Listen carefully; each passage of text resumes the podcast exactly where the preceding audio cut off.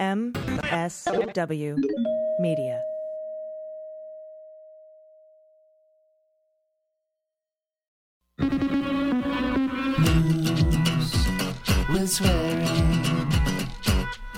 Daily beans,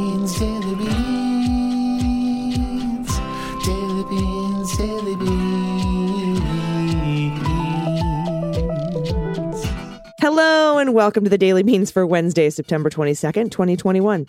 Today, a six step memo for how to overthrow the government, written by Trump's lawyers, comes to light. Another memo shows the Trump campaign knew the voting machine claims were bogus, and some of the organizers of the Unite the Right rally in Charlottesville were paid. I'm Allison Gill. And I'm Dana Goldberg.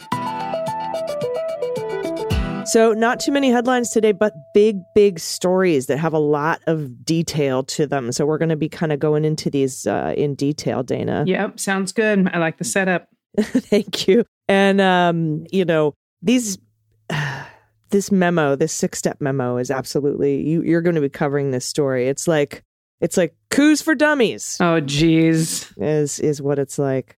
These are terrifying revelations that we're getting in these court filings and from this book. So Right. uh, and it, you know, it reminds me of uh, why did no one why why, we're sitting on this? I so know. long? It just it, I I want to report these stories. The, the it's important the things we're learning from the book Peril, but it's also infuriating that he saved them and sat on them to make money and sell books. yeah. Ugh. That's why you should just get the information from us here at the Daily Beans instead of purchasing a book because he could have helped save democracy and did not. Mm, it makes me angry. And also today, Dana, I'm going to be talking to Art Cohen.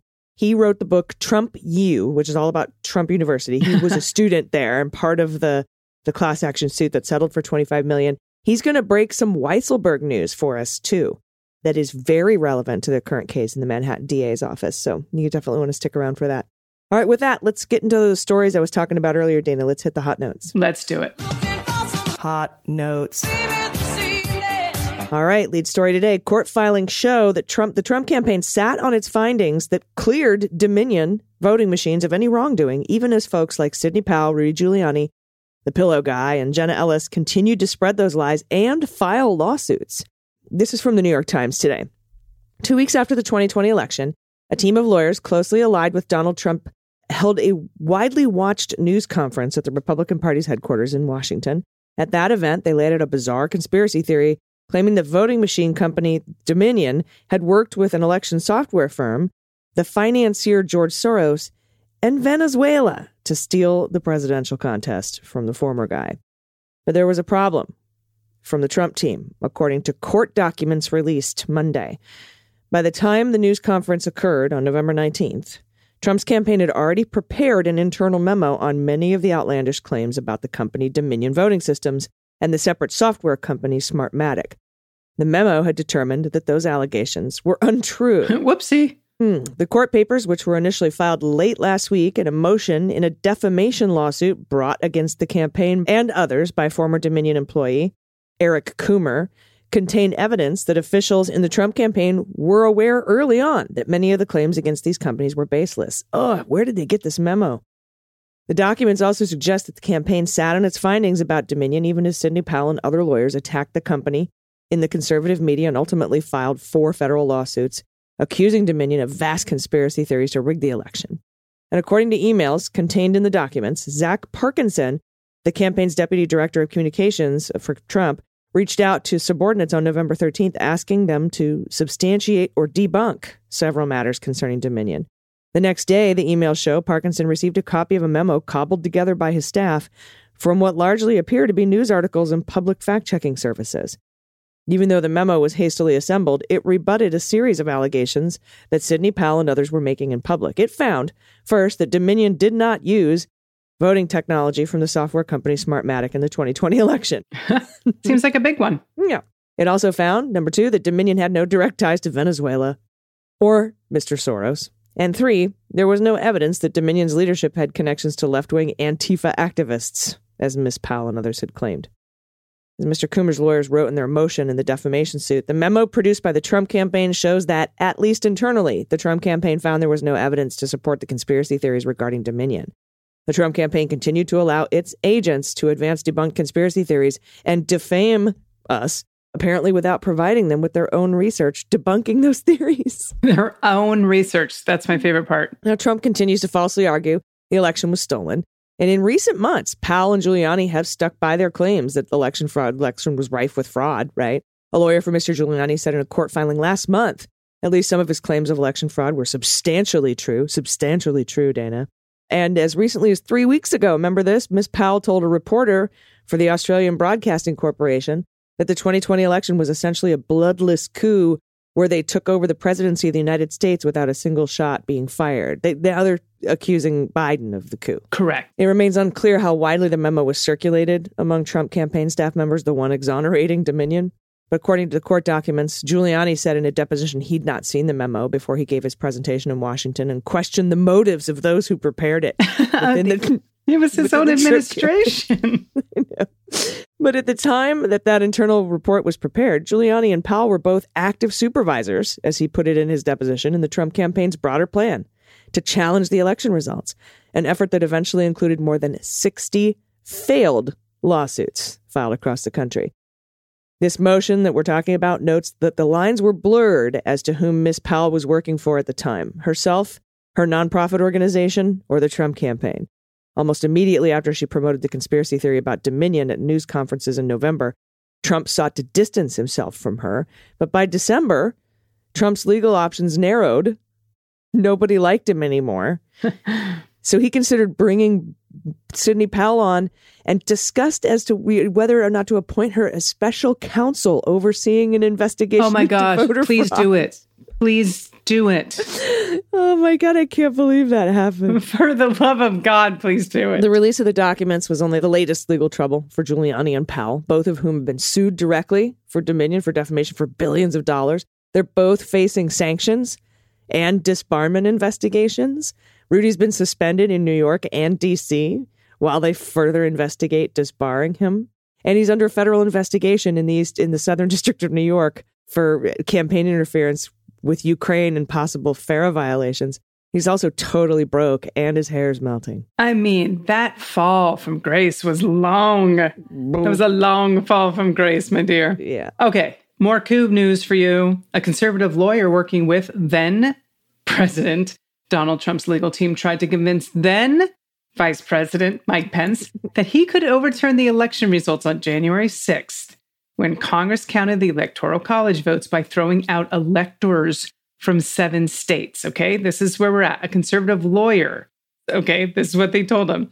The scheme put forward by controversial lawyer John Eastman was outlined in a two page memo obtained by the authors for Peril, as we've spoken about, uh, which was subsequently obtained by CNN. Now, the memo, which has not previously been made public, provides new details showing how the former guy and his team tried to persuade Pence to subvert the Constitution and throughout the election results on January 6th, which is probably when he went to talk to, Yeah, quail, to Quayle. potato. Oh, good Lord. The effort to sway Pence was just one of several behind the scenes attempts that Trump's team undertook ahead of January 6th in a desperate bid to overturn the 2020 election loss after dozens of lawsuits were thrown out of the courts. Peril, which will be released Tuesday, details how Eastman's memo was sent to GOP Senator Mike Lee of Utah and how Trump's attorney Rudy Giuliani tried to convince fellow Republican Senator Lindsey Graham of South Carolina of election fraud. Both Lee and Graham scoffed at the arguments and found they had no merit because even though they've been stupid, they're not that stupid. the Eastman memo laid out a six step plan for Pence to overturn the election for Trump, which included throwing out the results in seven states because they allegedly had competing electors. That's the first thing. In fact, no state had actually put forward an alternate slate of electors. Some of these are hard to get out. They were merely Trump allies claiming without any authority to be electors. Right. So that that whole like constitutional thing that you know you can question the state's electors if there's a competing slate of electors, but there were none. It was just like, hey, I am. You know, like Yeah. All right, Jim, sit down. Yeah. Under Eastman's scheme, Pence would have declared Trump the winner with more electoral college votes after the seven states were thrown out. At 232 votes, to 222. So that's what it would have been if they threw out the seven states Biden clearly won in. Now, anticipating howls from Democrats protesting the overturning of the election, the memo proposes Pence would instead say that no candidate had reached 270 votes in the Electoral College, just pulling that out of his ass. That would throw the election into the House of Representatives, where each state would get one vote. Now, since Republicans controlled 26 state delegations, a majority could have voted for Trump to win the election had they done it that way. Yeah, and we talked about that eventuality too. Like, what if nobody gets to 270? Right. And we like, oh well, the House has, you know, we've got a, we have a majority in the House. No, no, no. Each state gets a vote. Yes. Yeah, the, and there are more Republican Yeah. states than Democrat Right. Democratic states. So now this plan was first proposed to Pence when Eastman was with Trump in the Oval Office on January 4th. So this is two days before. During one of Trump's attempts to convince Pence that he had the authority to stop the certification of the election. So Donald's now trying to convince Pence, you can do this, buddy. You could stop the election. Now, mm-hmm. he said, you really need to listen to John. He's a respected constitutional scholar. Hear him out. Trump said to Pence at the meeting. Now, this is from Woodward and Costa. That's what they wrote in Peril. I love I love Costa, which is unfortunate that I really want to support him, but I'm still pissed about this book. Okay.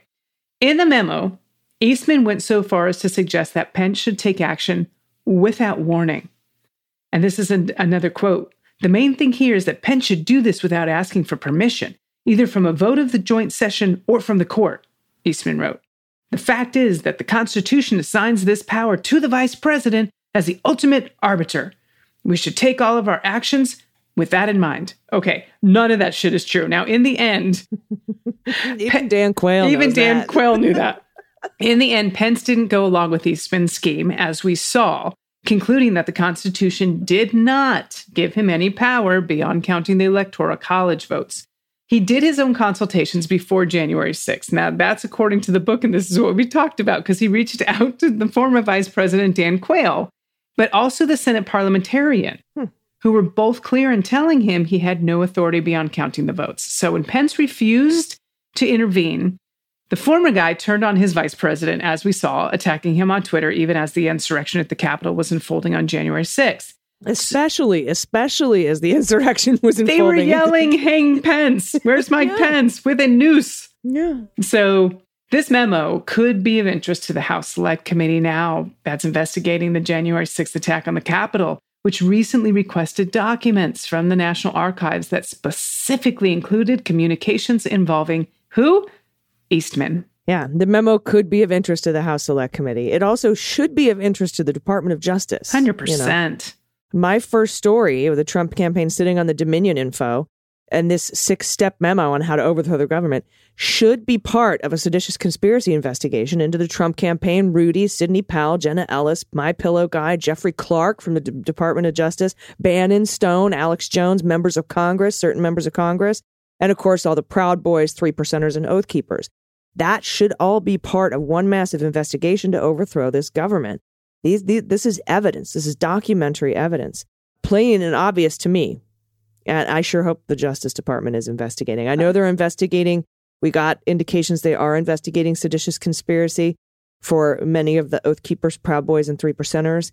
And they said that they will go up further from that. And the Department of Justice knows about these documents. They released them. They like the the you know the Donoghue notes Yeah. about the call between him and Rosen, and then of course the Jeffrey Clark letter that he was going to send to a bunch of states, including Georgia, to say you know your election wasn't right. There's the DOJ. Uh, we've found problems when they didn't. And, and and you know we want you to send a new slate of electors. Yeah. That was all part of this scheme, right? Jeffrey Clark sends these letters out to these seven states. Seven states sound familiar? Yeah. and he says you you're you guys we found problems with your election you need to declare that you're you have to find a new slate of electors and then all of a sudden this memo comes out where one of the six steps is for Pence to throw out seven states electoral votes because there are alternate slates no one's putting that together Yeah, it's not hard to connect these dots. It's just nobody's not. putting that together and and I don't I don't see how you can miss it and I hope to fucking god Merrick Garland if you're listening I hope you're putting it together I also hope Merrick Garland's listening. How great would that be? Laurence oh, man. Tribe. He's like, finally, they said something nice about me. is anyone listening who is named Laurence Tribe or is friends with Laurence Tribe who can talk to Merrick Garland? Because that seven state thing and that seven, those seven letters that were going to go out by Clark to set up new electors, my God, it's fucking right there, right in front of your face. Uh, and finally, some organizers. This is just a kind of a last minute story here. Organizers of the Unite the Right rally in Charlottesville, you know, they Jews will not replace us, so blah, blah, blah Oh, I remember. tiki torch guys, uh, during which a neo-Nazi drove his car into a, crowd, a crowd of counter-protesters. Well, some of these organizers appear to have been paid employees of a white supremacist group, a couple white supremacist groups funded by private donors. The Daily Beast reported Tuesday a lawsuit filed by victims of the attack, which left one dead and several injured, shows that at least one key Unite the Right organizer, Elliott Kline, was about to join the payroll as a full time employee of one of the groups, where he would be making quote unquote good money. Kline's text messages from around that time of the rally were are among more than 3,000 exhibits that were recently entered as evidence by plaintiffs in the sweeping lawsuit, Sines versus Kessler, which is slated to go to trial next month.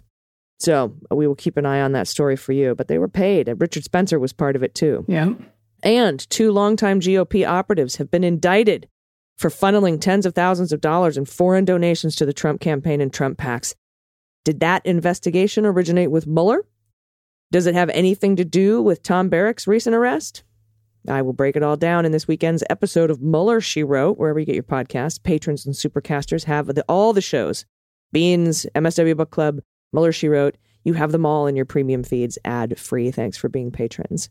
All right, next I'll be joined by the author of Trump You, which is you. I wish you could see the cover of this book. I hope we share it with our patrons. the The author's name is Art Cohen. He's really incredible. We're going to talk with him next, and he's going to break some news about Weisselberg that's pertinent to the current investigation in Cy Vance's office. So stay with us. We'll be right back.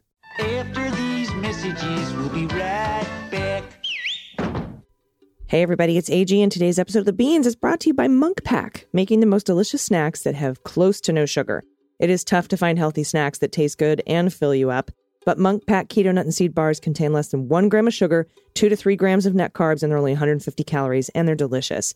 They're great for anyone following a keto lifestyle. I keep them all around the house. They're the perfect snack for anyone who wants to eat better or cut back on sugar and carbs without sacrificing the taste.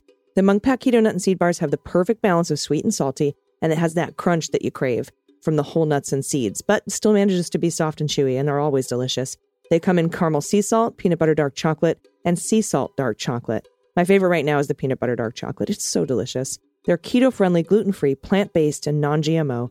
No soy, no trans fats, no sugar alcohols, and no artificial colors. A subscription saves me 10% on every order and ships them to me automatically. And we have a special deal for listeners. You get 20% off your first purchase of any Munk Pack product by visiting munkpack.com and entering code dailybeans at checkout, all one word. And Munk Pack is so confident it's backed with a 100% satisfaction guarantee. So if you don't like it for any reason, they will exchange the product or refund your money, whichever you prefer. So there's no risk. To get started, just go to munkpack.com. That's M U N K P A C K.com. Select any product, then enter code dailybeans, all one word, at checkout to save 20% off your purchase. Munk Pack, delicious, nutritious food you can count on, and we thank them for sponsoring the show. Today's show is also brought to you by ZipRecruiter. As we know, there's some things in life that I like to pick out myself. So I know I've got the one that's best for me. Like from ordering the right glass of wine off the wine list from the restaurant that I've chosen. Uh, and, you know, what if you could do the same thing for hiring? You choose your ideal candidate before they even apply. That is where ZipRecruiter's invite to apply technology comes in. It gives you, the hiring manager, the power to pick your favorites from top candidates. And right now, you can try it for free at ziprecruiter.com slash dailybeans. When you post a job on ZipRecruiter, you have access to millions of job seekers across more than 100 of the top job sites. According to ZipRecruiter internal data, jobs where employers invite candidates to apply get two and a half times more candidates. ZipRecruiter's technology is so effective that four out of five employers who post on ZipRecruiter get a quality candidate within the first day. And right now, you can try ZipRecruiter for free at this exclusive web address, ziprecruiter.com slash dailybeans. Again, that's ziprecruiter.com slash dailybeans. You know how D-A-I-L-Y-B-E-A-N-S. Again, ziprecruiter.com slash dailybeans. ZipRecruiter, the smartest way to hire. Hey, everybody. Welcome back. Today, I am honored to be joined by the author of a book called Trump U Promises, Lies, and Corruption My Battle with Donald Trump's Fake University. Please welcome Art Cohen. Art, hello. It's wonderful to speak to you. Yep. Thank you. Great to be here. Thank you, Allison. So, long and short of it, and we'll get into the weeds here in a second, but you went to Trump U and then ended up being part of the lawsuit. And this is kind of the personal inside look at what it's like to go to the school, to be involved in a lawsuit, to sue him.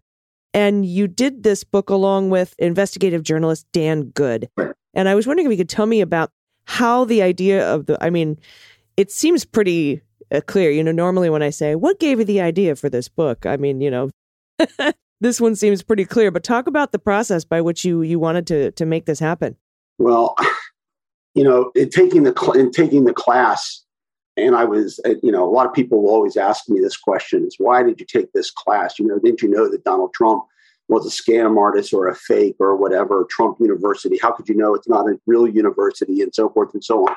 Well, in 2009, I was between jobs, and this looked like an opportunity, and so I went after it. Took the class, and um, shortly thereafter, I realized it was a scam, but I couldn't get my money back. I invested almost forty thousand dollars over a number of years, and by twenty by 2010, I see this lawsuit filed by Makaeff, who uh, Tarla Makaeff, and she files the first she files the first lawsuit, and I contact the attorneys. I tell them, "Hey, can I be part of this?" And they said, "Sure." But uh, they had a, they had they had some trouble in between 2010 and 2013 when I filed my RICO complaint against Donald Trump directly. And the trouble they had was they could only cover under elder law Florida, uh, I think New York and California. So what had happened was my situation was that uh, I got to file it so that it would cover all the students. So I ended up representing under a RICO suit was uh, every state in the United States was covered. Ah, So that's how that's how that, that that's how the suit came came about. Now the book came about because of what I experienced in the process. Now we were working with some high power attorneys, Robin Gellers and Dodd, and another firm that was led by Amber Eck. Those were our attorneys, and I basically we had an army of attorneys uh, in this class action suit. And what I had to go through to get certified to be the class action and so forth and so on, I kept you know detailed notes what drove me to write the book, quite frankly, is the parallels that we experienced. And we, not, look, I, I sued him in 2013. I never expected him to be running for president.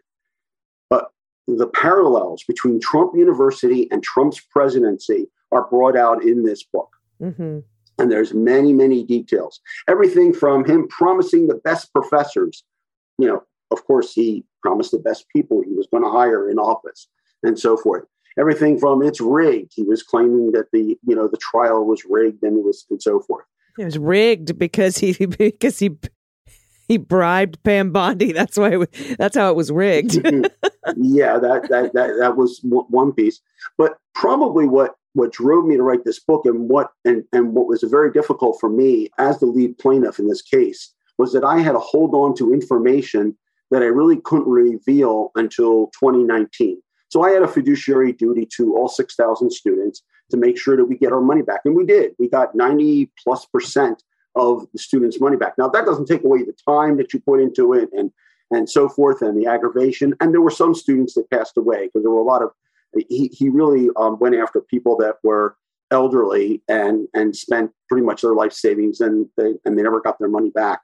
So by the time we got to the uh, in 2015, when we were finally got to the point where we were going to depose all the different people, we go through discovery. I was part of the. Uh, I was witnessed as a, as a lead plaintiff. Um, I was a party to uh, Trump's deposition that occurred on December 10th. The details of that are in the book of what actually happened.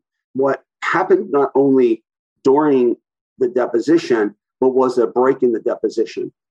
And that's what drove me to get this story out there because, in my mind, Trump's illegitimate president or the path to his presidency in 2016 was illegitimate. Now, I'm not saying that the election and electoral votes were wrong and so forth and so on. That's not what I'm talking about. What I'm talking about is path. So let's say, for instance, you're an athlete and you take steroids and you win the Olympics. They take away your gold when they find out that you took the steroids to win the Olympics or whatever you know illegal drugs you might have taken. In this case, he plotted to threaten the judge, and then we had a trial that was due in August of 2016. And that trial was delayed till after the election. Hmm. Now, why did the trial get delayed? Well, you'll learn more about the details of it in the book. But in essence, his own attorneys got up in front of the court and said, oh gosh, he has to campaign. He doesn't have time to go to trial. This trial has been, because of the multiple delays since 2010, has been was the longest one on um, Judge Curiel's docket. So it was on his docket for over five and a half years. He was ready to just let's let's do the trial. We were ready to go to trial August. Didn't happen. In May, they made arguments, and the trial got delayed till after the election. Why was that happen? That's something you learn about in the book. But I'll tell you, I'm going through deja vu right now because I just heard what the man, what's happening going on in New York, in Manhattan, and it's the same thing. They had a trial that was supposed to happen this year. Suddenly, his attorneys say they need some more time because of the voluminous number of the discovery. And guess what is happening? They're delaying the trial to when? Till August 2022. Well, isn't that convenient? And what do you think is going to happen in August? Do you think they're going to have a trial in August and September? No, he's going to delay again. And that's his tactic in the court system. And he'll keep delaying until maybe 2024 when he decides to run for president again. Yeah. Well, I hope I hope they don't allow it. And you know, yeah, because what's going on in New York? They have about three to six million documents they have to review. The the defense attorneys. So sure, they give them a little more time, and they technically gave them until January twentieth of 2022 to file their briefings. So that's an extra four months, three months, 120 day extension to to review these millions of documents. And then after then, there's a follow up briefings are due in May, which puts the the tr- you know the trial in August. Hopefully, that's when the trial will be, because I'll tell you what, that would actually be right before the midterm elections. But you know, like, like you said, he always has this magical way of getting these things delayed, and and honestly, this presidency or campaigning or being a political figure has gotten him off the hook for so many consequences. It's it's hard to count. Yeah, you know what what what this what this the trial taught me is that if you have a lot of money, you can manipulate the court system where where uh, delay is uh, almost an, is almost an art. Yeah, well, he ran out the clock on the Mazars case for oversight. He ran out the clock. Uh, the, I mean, he ran Yes. out a lot of clocks going through court with a lot of different uh, document demands and things like that. You're totally right. I'll give you an example that happened in our case where we had expert witnesses that we were going to bring forward. So we bring up the expert witnesses, and this is going to happen in the Manhattan case. And this is why I don't believe the trial will happen in August. There will be expert witnesses that have to deal with taxes. His attorneys will get the, the, the Manhattan office will provide the expert witnesses. They'll give the names and their backgrounds and stuff. His attorneys will object to those witnesses. And they'll bring up a number of cases for those objections and they'll look at the history of those guys and so forth. Then the other side will write a brief in response to that. Okay. And the court will rule likely in the favor of the, uh, in, in the Manhattan folks. And guess what they'll do then? They'll appeal. Hmm. Of course. And that will take another three months. hmm At least. Okay. And when you have all the money in the world, relatively speaking, to push things off, you will do that. And he will continue to appeal. So that's why I don't think, in my opinion, that the trial will happen in 2022. hmm They'll push that off to, and I'll I'd be surprised the trial happens before 2024 if he does plan and announce that he's going to run. Because then when he decides to run, he claims, oh, this is just political. Well, this is Weisselberg's trial. Yes, it's Weisselberg's right now. Yeah, we don't know how involved Trump will be. Well, we can talk about that if you like. It's in the book. Well, I I imagine that if there are indictments for Trump himself, I think he would have his own trial. But who knows? We will see. We shall see. And I want to continue to ask you some more questions about Trump Sure. Trump University and uh, a, a- a few other things, a few other follow ups that I have. But I have to take a quick break. Will you stick with me? Sure thing. Great. Thanks. Everybody, we'll be right back with Art Cohen. Stay with us. Hey, everybody, it's Allison for the Beans. Adventure comes in many forms. Some of my favorite everyday adventures are getting lost in a book or discovering more about the world. I'm more of a glamper than a camper these days, but whether you're exploring the globe or the pages of a novel, Everlane has premium essentials to outfit you in comfort. Everlane has amazing versatility. Their pieces can be used to dress up or dress down. I have this amazing v neck tank top. I can wear it with a pair of skinny jeans and heels to go out, or just with my yoga pants at home lounging around. You can wear it for anything. Uh, you know, workout to take out, swimwear to track wear, styles for lounging at home or hitting up your favorite club. I love Everlane's uh, breathable organic cotton trackwear. It gives you this elevated take on a tried and true basic. And if you're looking for the perfect pants, their denim is made from certified organic cotton at the world's cleanest denim factory with zero landfill waste. Everlane makes the highest quality clothing using sustainable materials while partnering with the best and most ethical factories in the world for a fit to feel good about. Plus, Everlane has transparent pricing. They share exactly how much their product costs to produce at every stage. Everlane accepts returns within 30 days of the ship date, and all uniform clothing comes with a 365-day guarantee. That's a year. Go to everlane.com slash dailybeans. You can sign up for 10% off your first order, plus free shipping. And you get easy returns within 30 days of your ship date. That's 10% off your first order when you go to everlane.com slash dailybeans and sign up. And today's show is also brought to you by my new favorite snack, Toodaloo, the most satisfying, best tasting trail mix I've ever had. Say goodbye to boring, bland trail mix with chemicals that harm your health and the environment. Toodaloo is my new go to snack. Did you know that most trail mixes are filled with processed sugars, which is bad for you, and dirty nuts, which are bad for the planet? They're roasted in toxic refined oils like canola oil, palm oil, and soybean oil. But not Toodaloo. Toodaloo is the world's first all natural, totally delicious, climate friendly trail mix with plant proteins, superfoods, and adaptogens like lion's mane and ashwagandha to support your mind and body health, too. They have five different delicious flavors maple brittle, chocolate, barbecue, coffee, hot and spicy. In each flavor, they have different ancient herbs that promote specific functions in the body, such as better skin or better gut health. My favorite is Smoke Show. It has 42 grams of plant protein per bag. It's low in carbs and it supports energy flow throughout the day. Toodaloo is grain free, non GMO, gluten free, dairy free, processed sugar free, and their packaging is plastic neutral. Plus, for every order placed, Toodaloo regenerates 100 square feet of polluted farmland back into rich, fertile soil. So delicious, tasty snacks for you, a cleaner planet for all of us. And we have a special offer for you. Get $5 off your order of Toodaloo. Just visit the best URL in the world, toodaloo.com slash beans. That's Toodaloo, T-O-O-D-A-L-O-O dot com slash beans. And Toodaloo is so confident that each purchase has a 100% best taste guarantee. This will definitely become your favorite go-to snack, seriously. The taste is amazing. Go to toodaloo.com slash beans to try it today. Everybody, welcome back. We are talking with the author of Trump U, Art Cohen.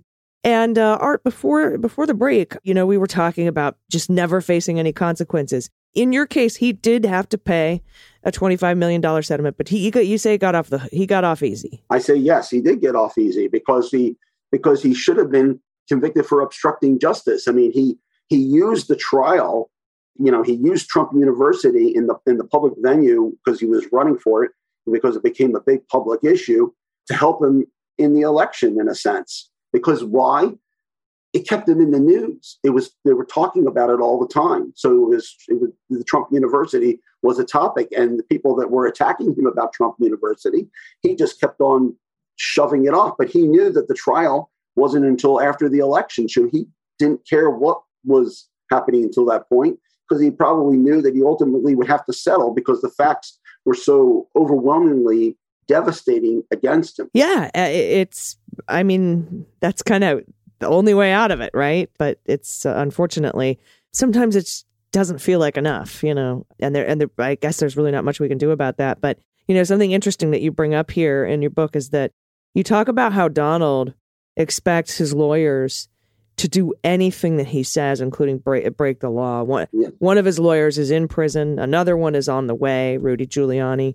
We're learning news today, uh, you know, this, you know, here in, in September, that Eastman had drafted a six point memo for how Pence could overturn the election and not follow the Constitution. We had Don McGahn being asked to not only fire Robert Mueller, but to falsify documents that he was even asked. I mean, he he's always asking for his Roy Cohn. And so, talk a little bit about your experience with you know Trump expecting his lawyers and underlings to do anything they ask, regarding even if they have to break the law to do it. What talk about your experience with that in this case? So this is disclosed in the book, and there's actually some coverage of the actual video that has was published in uh, August of 2020 that I gave to Mother Jones, uh, David Corn. who published it, and so you could find that out on YouTube. But uh, Donald Trump went to his attorney during the hot mic moment, so the so I I was remote watching this deposition. And then they took a break, as they do in depositions. You take breaks, Mhm. and they walked out of the room, closed the door, and then they came back in, and they his lawyer and he sat down, and they started talking. And there were other people in the room because you could hear some chatter in the background. And they just kept talking between the two of them. And they started talking about, at some point, he asked his attorney, Can you talk to the judge about that thing, whatever that thing means, about him? And then a couple seconds later, he says, Maybe this will all go away. Now, the attorney was circumspect. He said, Look, uh, yes, I'll take care of that. I understand what you mean. I think he was uncomfortable probably at the time because uh, he saw that, you know, he knew other people were in the room. And uh, so he was concerned about that. but they probably weren't aware that I was still viewing remotely. So here he is telling his attorney to go to the judge. Tell the judge the thing. Maybe we can make it all go away. Oh yeah, I'm sure it's just uh yeah, I'm sure it's just uh And what and what a coincidence it is that the, that the the trial got pushed off till November. makes me really wonder then about, you know, the whole Justice Kennedy retiring and, you know, Justin Kennedy working at Deutsche Bank lending Trump a bunch of money. And I remember video, I'll never forget the video of, of when he, you know, he's making the announcement and him and Justice Kennedy, who's announced his retirement, are walking away from the podium. And Trump says something to Kennedy, and Kennedy stops him and holds his finger up and shakes his finger at him. And Trump's like waves him off and then walks away. And it's like, what did they say to each other? Mhm. And that moment that you were watching, where they didn't know you were watching, when they said, Tell the judge the thing I said to tell you, maybe this will all go away. That just immediately brings that video to the forefront of my mind and what happened in that situation, who paid Kavanaugh's debts, and how that whole thing ended up going down. Well, the full the full transcript of that entire conversation, it was about 15 minutes, is inside the book. So every single word that was said. I mean, he, the, the, the conversation that you viewed? yes, Yeah. mhm. yeah, every piece of it. That's amazing. So there's, you know, there's parts he talks about, you know, his chances in the case, and he talks about some other people that are uh, somewhat famous in the news that he that right now are in jail, so or either indicted and so forth, that were part of his best people in the team. And clearly, he doesn't pick the best people. Yeah, but that's not the only thing that he pressured his lawyers to do. Talk about the Better Business Bureau. Well, right. You learn all that was also in this hot mic moment where he discusses with his attorney that he had one of his attorney, his internal attorneys, call the Better Business Bureau and tell them to get the quote D rating of the of the Trump University to threaten them to change it to an A. And Hmm. they did change it to an A because they were threatened. If you remember, there was a big discussion in one of the debates about the Trump University, whether it was a D or an A, and he tries, tries to hold up some paper and whatnot and so forth. Here he is admitting that it was a D in his own words. Mhm. Wow. And There's just so many moments in this book that the public doesn't yet know about. Uh, Would you be willing to talk about what Weisselberg said during the deposition and what Absolutely, sure. why that's important to kind of what we're seeing now with the uh, pre- we know there's a lot of pressure from the Manhattan District Attorney to get Weisselberg to to flip, and he he he's not. He's the consigliere. He was born to go to prison for this guy. Right. So I'm going to make some news for yeah, you. I'm going to please, make some news we've got for an you. exclusive. Weisselberg, in my opinion, and you can read the transcripts, people can read the transcripts themselves or in the book. Okay. Weisselberg is already flipped. Why? Well, we deposed Weisselberg in 2015, June 24th, 2015. Weisselberg was deposed. And in that deposition, and I'm going to, uh, instead of paraphrasing, I'm just going to read right from the book. It says, throughout the time that you were overseeing these things at Trump University, as with all other of Mr. Trump's investments, you were acting on Mr. Trump's behalf, correct? That's my attorney, Jason Forge asked. He said, Yes, of course, Weisselberg said. And you were ultimately, you're, you're subject to his ultimate control, correct? Yes. Hmm. Now, what does that tell you? That is saying that he he just admitted there under oath in 2015 that he is under the control of Donald Trump for all financial investments and, and transactions. Yep, he doesn't do anything without Trump's without Trump's knowledge. Correct. So if he doesn't do things without Trump saying to do it, or without his knowledge to do it. Mhm. So he's already flipped, Well, so to speak. and- and- so to speak. So to speak. And, and these documents, the reason why these documents are hard to find, these documents are corroborated by court filings from my case. So these are documents that are court filings in my case. The references to it are in the book. So they're hard to find.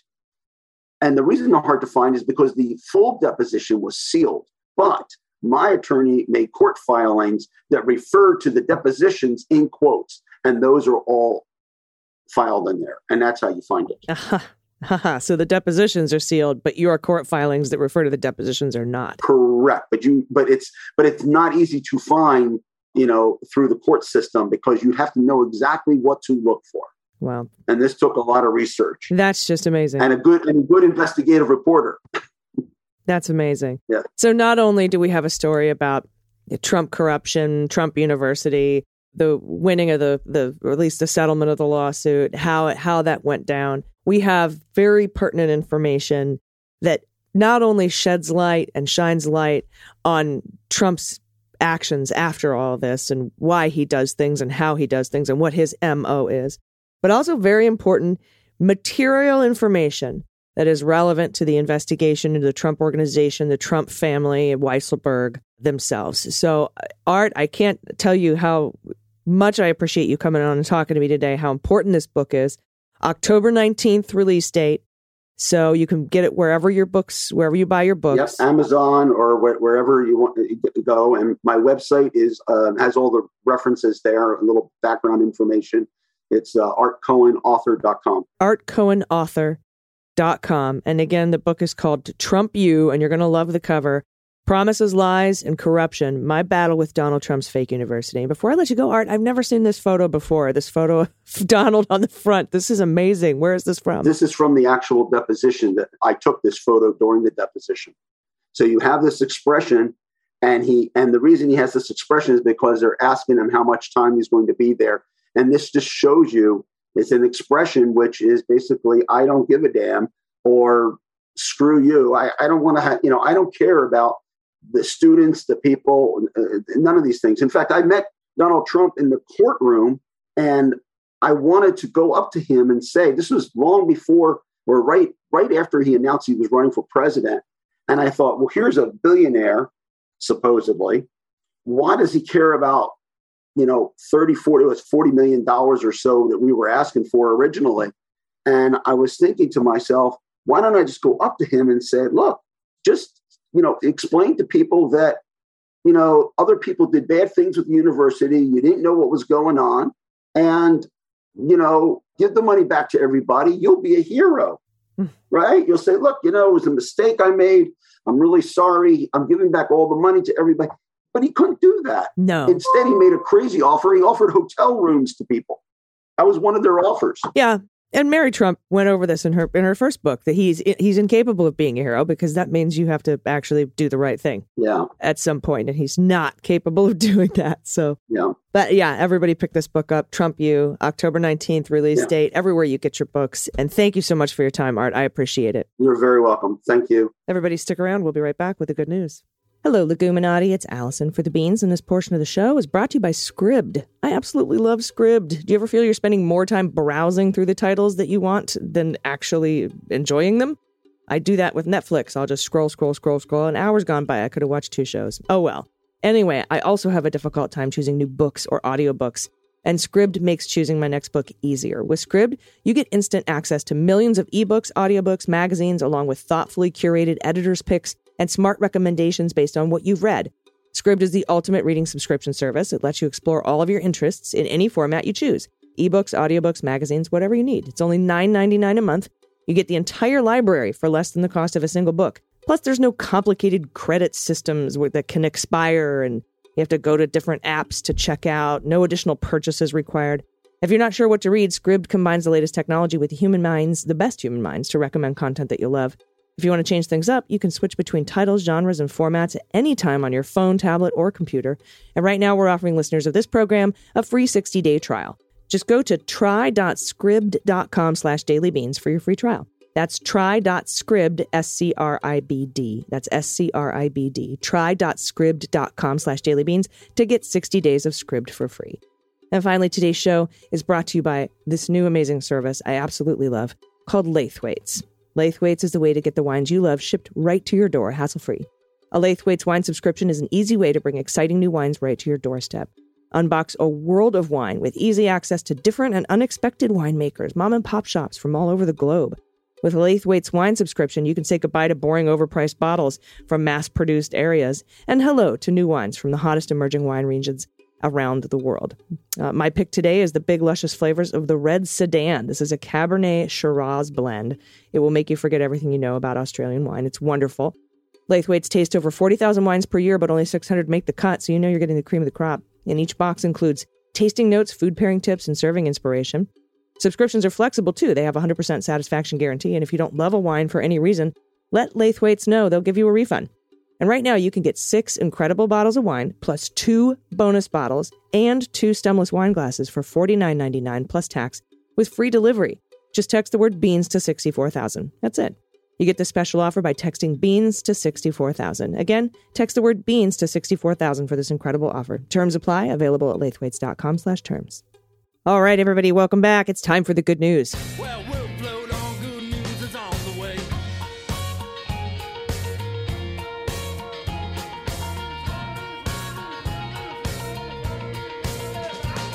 And if you have any good news or corrections or confessions, or you want to write a new write a new uh, verse to the Hallelujah, you can send us your ideas and everything and your photos and pod pet tax at dailybeanspod.com and click on contact.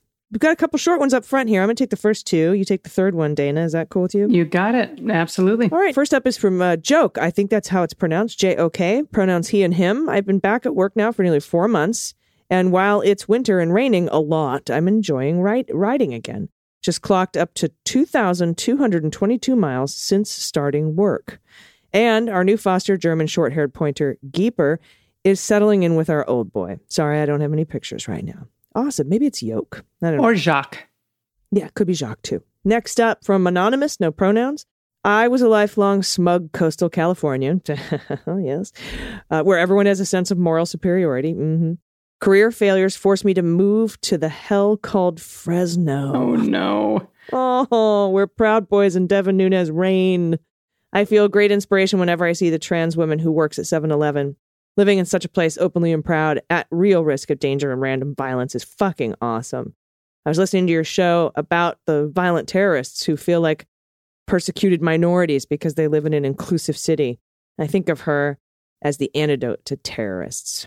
The Nazis lose every time someone lives their life free and without fear, like this brave woman. What a great, great submission. Also, I think mm. Fresno showed up and surprised us on that recall count. I don't know. Yeah. yeah, Fresno Merced, came had All sorts of, but Bakersfield, like I what? know. Crazy. All right.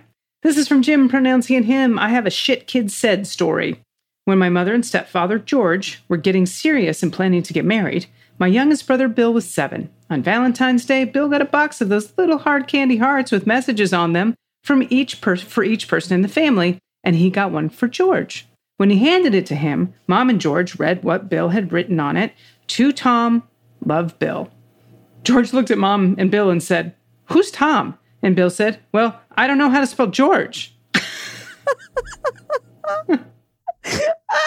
That's fantastic. That's wonderful. Wonderful, wonderful. All right, next up from Jen, pronouns she and her. Good news, amazing news, the best news. Long story, bear with me. Back in 2008, when the mortgage meltdown happened, so many people lost their homes that the animal shelters were maxed out. Yeah. We'd been waiting for a year to adopt a baby with no end in sight, so we decided to go ahead and adopt another cat. We brought home Mellow, the last of the litter of five kittens. She had scraggly, short, medium long fur, always looked homeless. She came with the name, uh, which we determined was short for melodrama, because she was also feisty and cantankerous. Great, great word. And then, as things happen, our son was born and placed with us as an emergency adoption just a couple months later. Congratulations. So he grew up with this feisty kitten. Anytime our infant boy would have a fussy, I'm not wet, I'm hungry, I'm just, I'm just cranky, I'm not, hu- wait, sorry, I'm not wet, I'm not hungry, I'm just cranky kind of day, Mello would curl up with him and calm him down. He went through a phase where he wouldn't go to sleep without her. So we'd close her in his room to babysit, and she would patiently wait for him to fall asleep and then ever so gently rattle his door to ask to be let out, never once waking him. Over time, she aged into the emeritus position as our oldest cat with kidney disease, a heart murmur, and zero tolerance for the dog's bullshit. In early August of this year, we somehow managed to leave a window open overnight. Three of our four cats wandered outside. Two came home for breakfast. Mello was MIA. She weighed in at six pounds. That is a tiny cat. And uh, had just had a checkup where the vet said, all things considered, she was in good shape. But there's not much we can do for her. We were frantic and reached out to our neighbors. A local Facebook group and a microchip company, we called them for help to search. We put out her litter box, food, and her favorite blanket, but she never reappeared. Our house abuts a state forest, and we assumed one of our bear coyote neighbors or something might have gotten to her, or she was just not healthy enough to survive overnight. Hmm. Yesterday, I was at work. I received a call from a cat clinic in town, in a town 45 minutes from where I live. They had my cat. A family was camping in the state forest over the weekend, and the, their son found her. Wow. They brought her home and took her to the vet that saved her life. She was down to five pounds. What fur they didn't shave off is matted. Her feet were black instead of white. If I didn't know this cat, I'm not sure I'd put her in my car. But these people who don't even have pets rescued my girl. And the vet they chose thinks she can actually treat some of her health issues and make her last years healthier and happier than may have otherwise been. Wow. And get this the boy who found her had already picked out a name for her if she had no owner. He reminded her of a marshmallow, so he was going to call her Mellow. Oh my goodness. Miracles happen. As pet tax, I give you a photo of Mellow, one of her comforting my cranky infant, who is now a cranky almost teen, and the one where I got her home yesterday. I don't see these photos. I don't either. So if they were not attached, please send them in. I would love to see pictures of Mello. If for some reason they were, and it's our, our end, we're going to find them. We will mm-hmm. m- hunt them down. Yes, we will. But what a fantastic story. I love stories like that. I know. All right. This one's from Lita from Tennessee. Pronouns she and her. Greetings, keepers of the Leguminati. Today is my 49th birthday. Well, happy birthday, Lita. Hmm. I figured it would be a good day to write in to celebrate with my virtual family. I first have to say that this community has been such a gift to me personally and to the Leg- Leguminati at large. Your extra attention to the listeners makes this the best pod on the airwaves. I wanted to share this sticker I found after listening to the MSW media announcement. We all know the fight for justice is a long and hard and sometimes lonely road, and I'm so glad that AG, DG, and the Beans crew are leading the charge.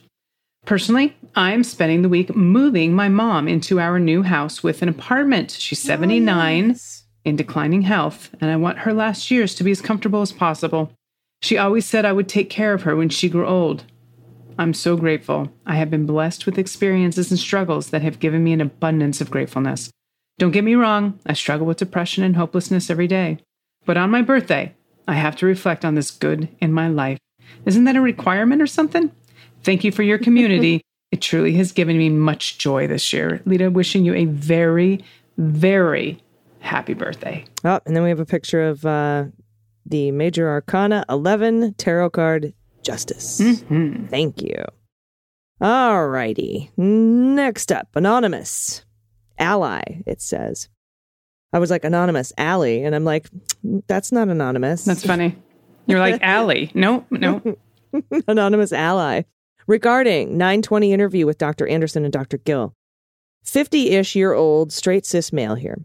Although not white, I'm provided most of the related benefits. A short while ago, I was having a drink with a female friend and we discussed female safety and male privilege. It struck home how privileged my group is, and it breaks my heart that much of her anxiety was warranted.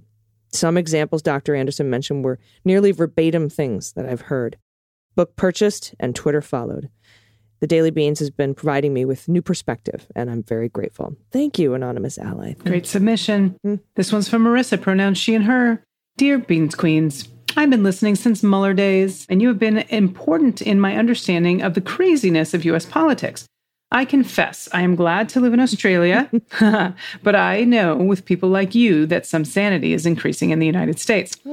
Thank you. I have some good news. On Saturday, I took my dog Tashi for a walk in some bushland near where I live.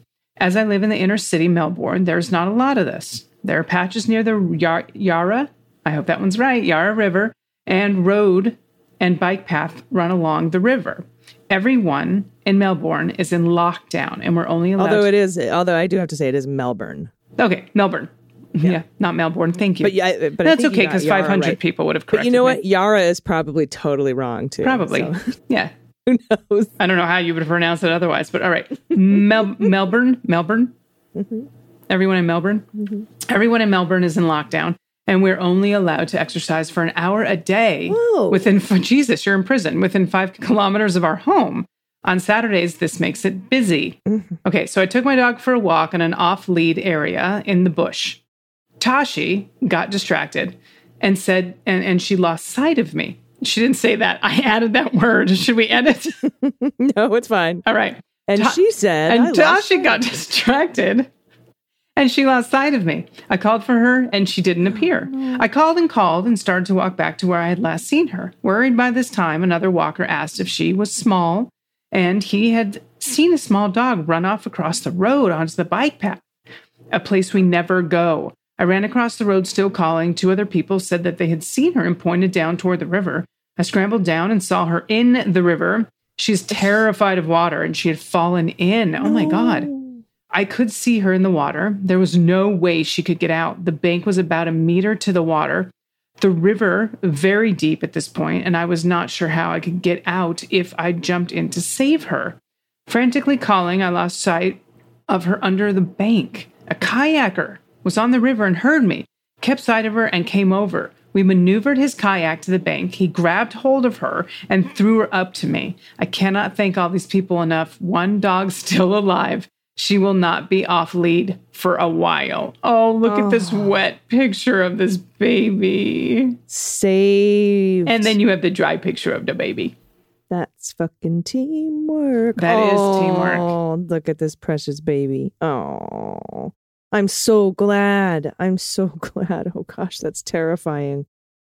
Ooh, I'm so glad. I'm so glad. Thank you. Thank you. Thank you oh. AG, I think you get to sing. I'm going to sing back up. Oh, all right. Here we go. uh, this is from Laura. You know, me, me, me, me, me, me, me. Unique New York. All right, this is Laura, pronouns she and her.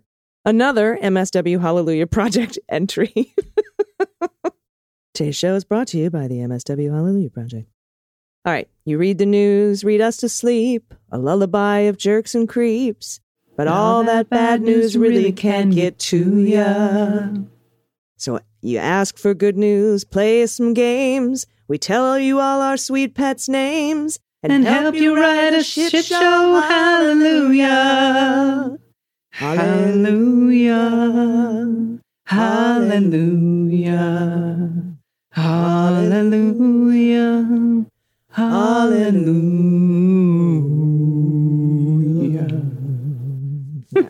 I like that. Neither of us can go that low, but we did okay otherwise. that was sad. I wasn't My sure if you were going to go high. I was like, are we about to harmonize? What's about to happen? My choir teacher would be so mad at me. Yes, and instead we both almost passed out from trying to get all that air out at the end of that verse. Yeah. Yeah. oh, thank you, Laura, for that. And um, wonderful. Good job. I'm loving these. I really am. They're, they, this is one of the new games that I'm like, just keep sending them. It's super fun. And I think our singing's getting better. And I think the listeners would agree with that. We're getting used to it. Uh, you know what? If there's any corrections on that, I don't want to hear it. No, nope. no, no. We know we're pitchy. Nope. So we already got that covered. Only positive feedback about the singing is allowed. yes, please. Um, Um, so there you go. And uh, and I don't need your lessons. I've been through them. I, that's all I did for multiple years was choir, opera, solo and ensemble, regional choir, state choir. Trust me, trust me. I know I suck. All right. That's the show. Do you have any final thoughts before we get out of here? Uh, no, I don't even know what day it is. Um, no, It's I- Wednesday. Well, Yeah, today's Tuesday, but it's Wednesday for anyone listening. no final thoughts. I think this is the first day of fall. So happy fall, everyone. It's autumn. It's finally autumn. Mm. Ooh, yay. Awesome. Well, thank you. And um, we will talk, we'll talk to everybody tomorrow. We'll be back. We'll be back. Don't be sad. Until then, take care of yourselves, take care of each other, take care of the planet, and take care of your mental health. I've been Allison Gill, And I've been Dana Goldberg. and them's the beans. The Daily Beans is written and executive produced by Allison Gill with additional research and reporting by Dana Goldberg and Aimee Carrero. Sound design and editing is by Desiree McFarlane, with art and web design by Joel Reeder with Moxie Design Studios. Music for The Daily Beans is written and performed by They Might Be Giants, and the show is a proud member of the MSW Media Network, a collection of creator owned podcasts dedicated to news, politics, and justice. For more information, please visit MSWmedia.com.